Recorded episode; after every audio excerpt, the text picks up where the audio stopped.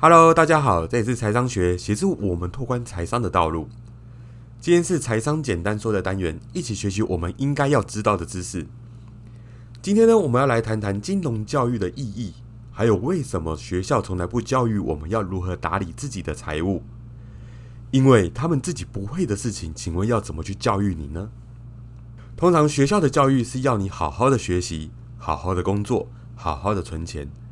这样你的生活可能会过得比较好一些。这边我说可能是因为现在的生活，甚至下一代已经无法像以前一样那么努力工作就可以过好的生活，所以我们开始讨厌让自己痛苦的金钱，还有有钱人。这也是台湾常常讲到的仇富心态。一个实际的例子，路上有两起车祸，一个是破旧的国产车撞到人，另一个是全新的千万跑车法拉利撞到人。今天如果是我的话，我可能会选择原谅国产车的车主，而不会原谅开着法拉利的人。有人会跟我说：“哎，我很喜欢钱呢，谁不喜欢钱？对吧？”我相信大家都喜欢钱，我也承认，我自己也是。但是大家不一定会喜欢赚钱的过程。谁会不喜欢天上掉下来的财富？但是如果你们没有受过好的金融教育，多大的财富在掉下也会坐吃山空。很快就会见底。世界各地有很多的彩券得奖的幸运儿，最后的生活甚至比中奖前还要糟糕。但是碰巧，这个也是我们在求学阶段当中，学校的老师、教授完全不会教你的事情。这边我来问问各位的听众：你觉得你这辈子值多少钱？我们先来看看二零二一年一月十一号，也就是今年国家统计处刚公布的资讯。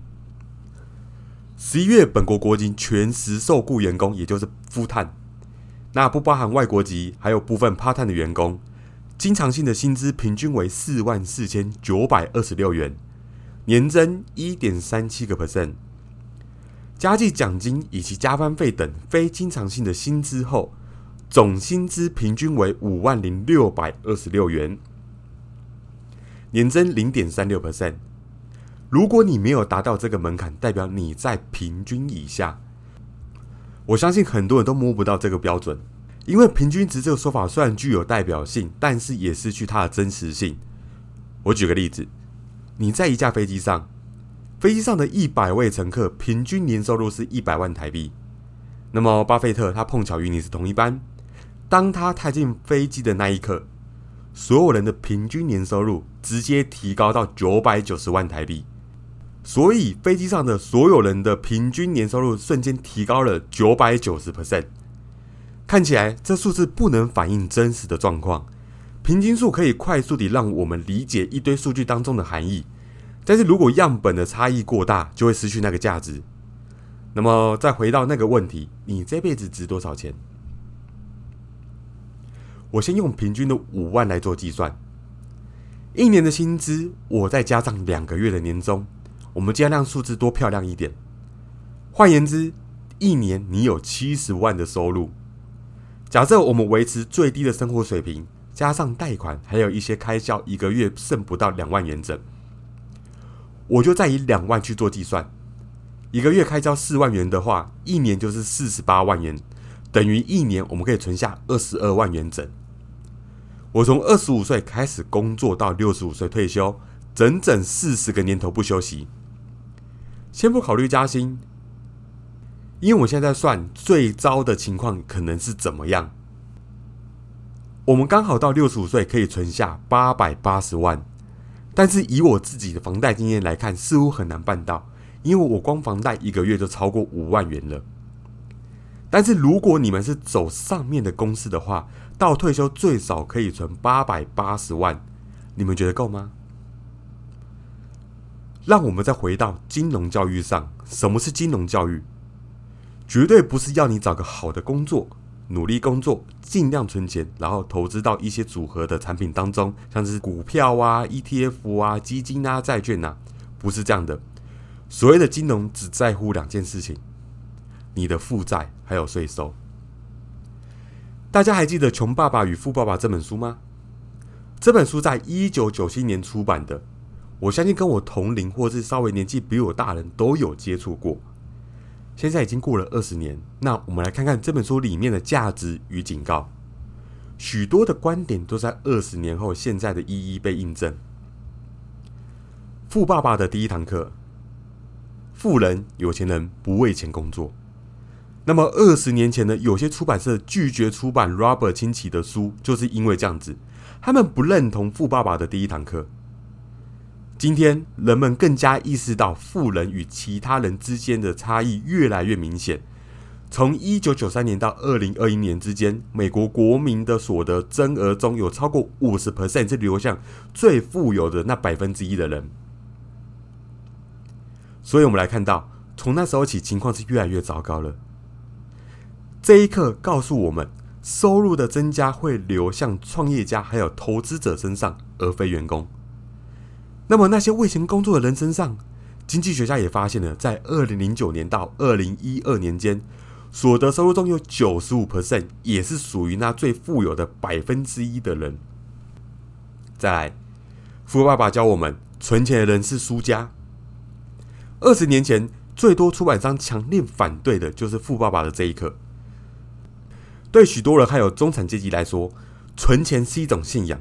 是脱离贫困的财富解决之道，让他们受到保护，免受残酷世界的摧残。在两千年到二零一六年，全世界银行打着救经济的名号，不断降低利率以及印钞票。领导人希望我们相信他们正在拯救世界，但事实上是富人们在救他们自己，并把穷人还有中产阶级拿来垫背。今天。许多的国家利率都已经低于零，而这就是存钱者成为输家的原因。今天最大的输家是穷人，还有中产阶级，也就是那些为钱工作并把钱存下来的人。富爸爸教我们：你的房子不能算是资产。在二十年前，一九九七年，美加拒绝 Robert 清崎的出版社。都批评了富爸爸关于你的房子不能算是资产的这一刻。十年后的二零零七年，刺激抵押贷款者开始违约，全球的房地产泡沫破灭，数百万的房屋持有人在残酷的事实中学到了这一刻：他们的房子的确不是资产。大多数的人都不知道，房地产的崩盘并不是真正的房地产崩盘。穷人没有引发房地产的崩盘，事实上是有钱人造成房地产的崩盘。有钱人运用财务工程创造了所谓的衍生性金融商品。那么，华伦巴菲特也有讲过，他将此称为大规模的金融毁灭性的工具。当金融风暴开始产生的时候，房地产市场随之崩溃，而大家都把这些怪到那些贫穷的刺激抵押贷款者身上。富爸爸教我们为什么有钱缴的税是比较少。二十年前，有些出版社批评《富爸爸穷爸爸》，它里面赤裸裸的揭发了有钱是如何减少税以及背后的原因。那么，有些出版社甚至说这一课是违法的。十年后的二零零七年，奥巴马总统竞选连任，其竞争对手是前任的州长米特罗姆尼。当时的报道披露，奥巴马总统缴的税大约是其收入的三十个 percent，而罗姆尼州长呢缴的税是少于十三 percent。那么后者的支持度开始明显的下滑，最终导致竞选是失败的。所以税在二零一六年的美国总统选举当中再次成为焦点。穷人以及中产阶级不想探索罗姆尼还有川普。是如何合法的减少税？相反的，他们因为这些人少缴税而愤怒。所以，川普总统呢，他承诺要为穷人以及中产阶级减少税。但是事实上，有钱人缴的税永远都比较少。原因可以追溯到富爸爸的第一堂课：有钱人不为钱工作，只要是为钱工作，就会需要缴税。即使总统候选人希拉蕊·克林顿承诺要提高有钱人的税，但他所指的是针对高收入的人群，如医生、演员、律师，而非真正的有钱人。好了，那么现在你有两个爸爸，一个是富，一个是穷，一个受过良好的教育，绝顶聪明，拥有博士的光环。他曾经在不到两年的时间就修完了四年制的大学学业，随后又在斯坦福大学、芝加哥大学还有西北大学进一步的深造，并且在这些学校都拿到了全额奖学金。但与之相反的是，你的另一个爸爸连国中二年级都没有念完。这么说吧，两位爸爸的事业都相当的成功，一辈子都很勤奋，因此两人都有着非常丰厚的收入。然而，其中一位爸爸终其一生都在个人财务问题的泥沼当中挣扎；另一位爸爸早就成为了夏威夷最富有的人之一。一个爸爸留下了一些代付的账单，另一个爸爸在身后为教堂、慈善机构还有家人留下数千万美元的巨额遗产。两个爸爸呢，在自己的领域上都是非常卓越优秀的，但是对于金钱观的立场却是截然不同的存在。一个爸爸会说：“贪财乃万恶之源。”而另一个爸爸则会说：“贫穷才是万恶之本。”大家知道哪一个是富爸爸，哪个是穷爸爸吗？为什么贫富差距会越来越大？其实最主要的原因之一在于，他们对于金钱的观念不是来自于学校，而是来自于家庭。我们绝大多数的人都是从父母那里了解到。钱是怎么一回事？一对贫困的父母在培养孩子的理财观念的时候，只会说，在学校里你要好好的学习。结果，他们的孩子可能会以优异的成绩毕业，但同时也继承了贫穷父母的理财方式，还有思维观念。虽然两个爸爸工作都很努力，但我注意到，当遇到钱的问题时，一个爸爸总是会去想办法解决，而另一个爸爸则会习惯顺其自然。长期下来，一个爸爸的理财能力变强了，而另一个理财能力则是越来越弱。我想教你们的是驾驭金钱的力量，而不是害怕它。这在学校里是学不到的。如果你不学，你就会变成钱的奴隶，造成贫穷还有财务问题的主要原因是。恐惧还有无知，而非经济环境、政府或是有钱人自身的恐惧还有无知会使人深陷陷阱。所以你们应该要去上学，并且接受大学的教育。而我这边会教你们怎样不落入陷阱。无知让恐惧还有渴望加剧，这就是为什么很多有钱人会越来越富有，却越来越恐惧。钱就是胡萝卜，就是幻象。如果驴能看到事情的全貌，他可能会重新想想，是否还要去追求眼前的胡萝卜。富爸爸解释说，人生实际上是在无知还有幻想之间挣扎奋战。接下来就讲了我们第一课：富人不为钱工作。我们要避开一生中最大的陷阱。今天呢，我们去试想一个情境。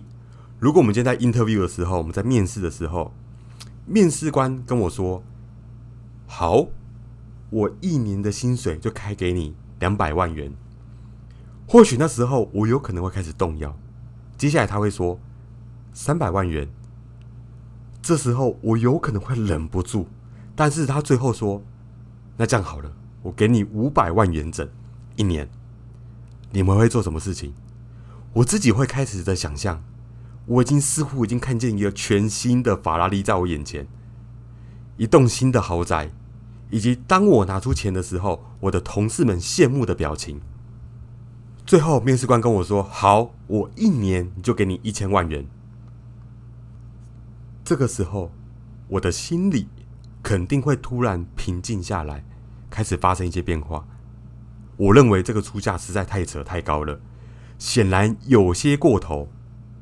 感觉是一场骗局。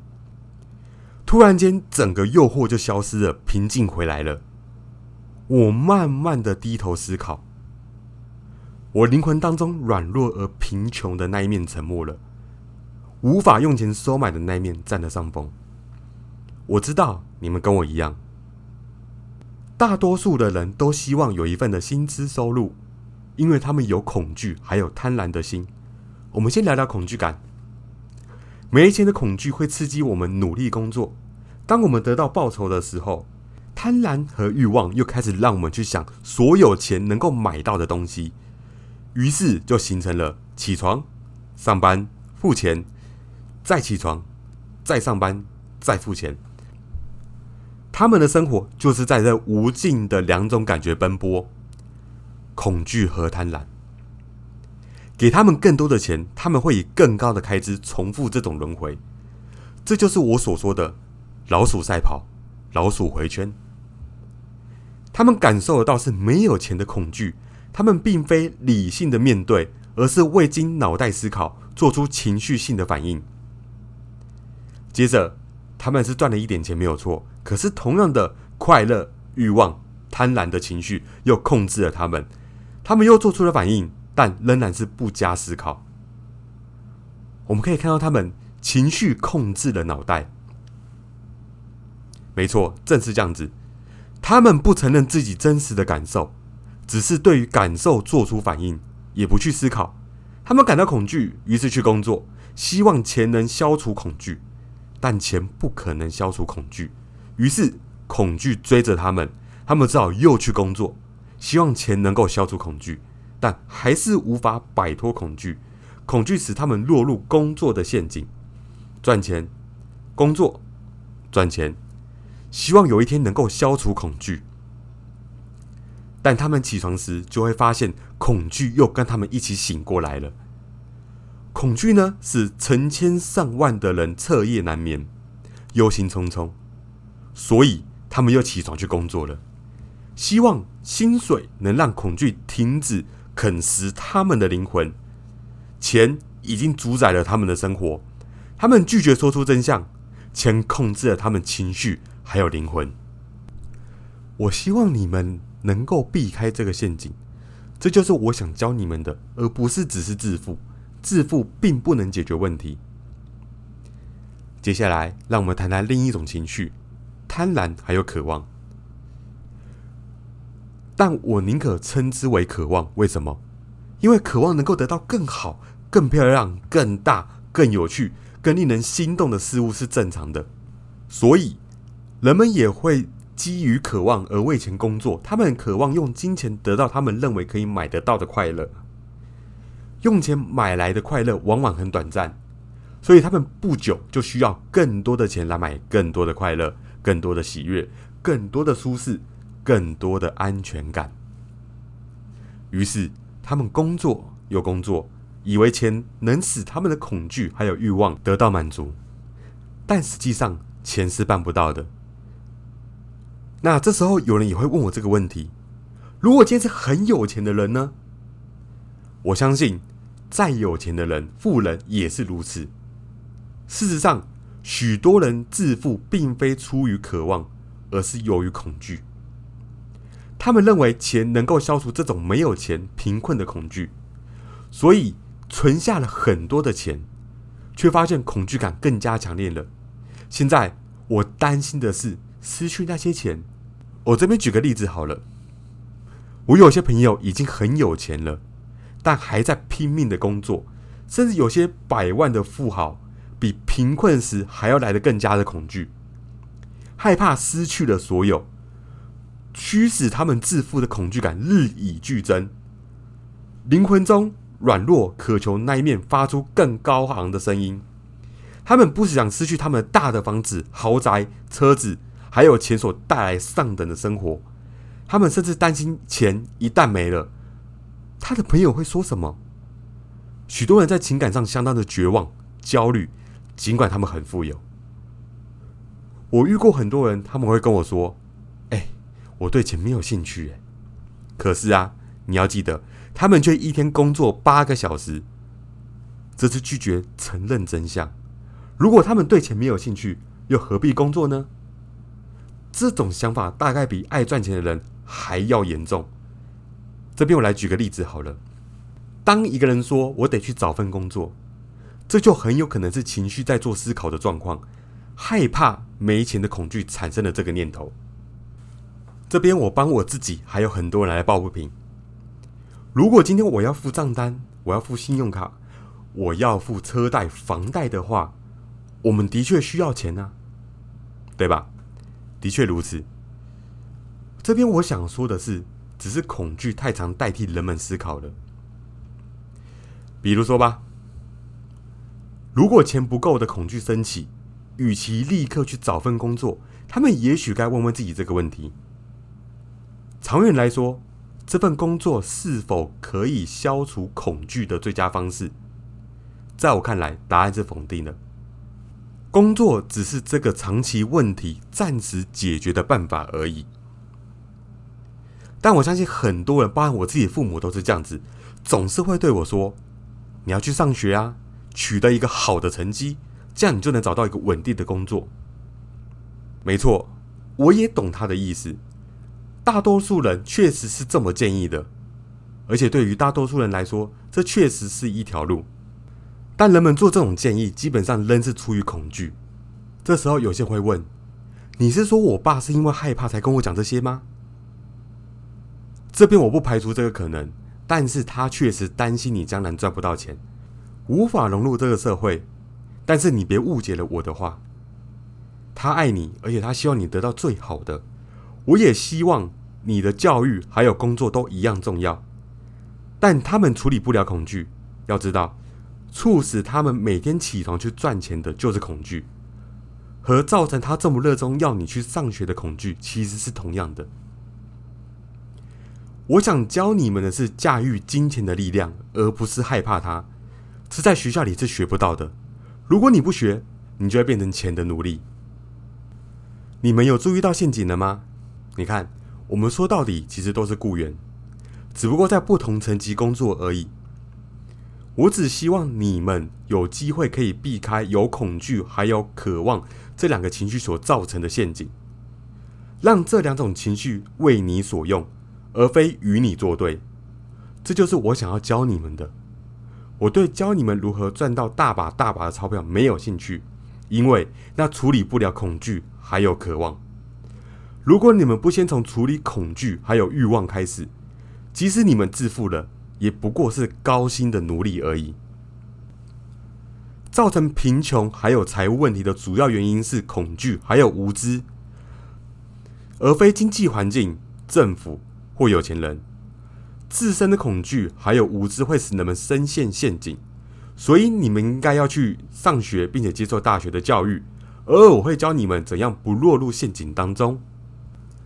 这时候，我们可以回想一下，我们其中一位富爸爸。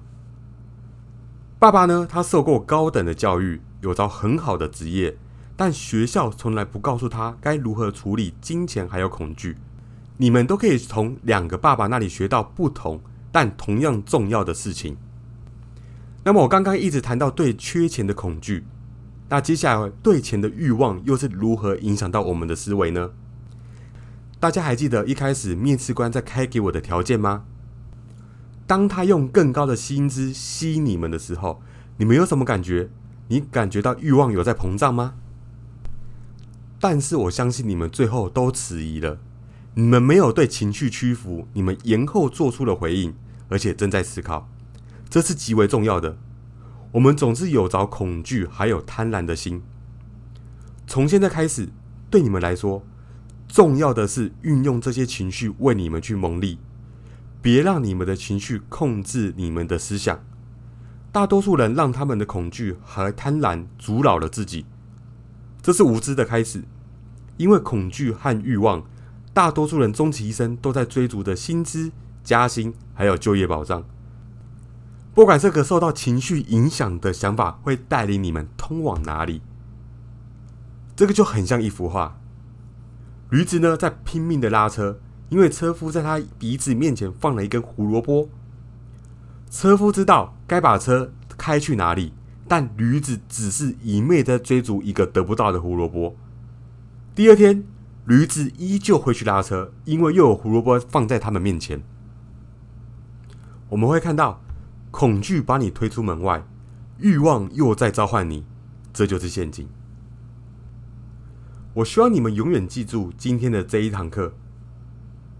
多想想我刚刚提到的那头驴子，永远别忘记，如果你没有察觉到恐惧还有欲望控制了你的思想，他们就会带你落入此生最大的陷阱，终其一生生活在恐惧当中，从不探索你的梦想。这个是非常的残酷。拼命为钱工作，以为钱能够买到快乐，这也是很残酷的。半夜醒来，担心许多的账单要付，这一种很可怕的生活方式，过着由薪资的多寡来决定你生活的高度，并不是真正的人生。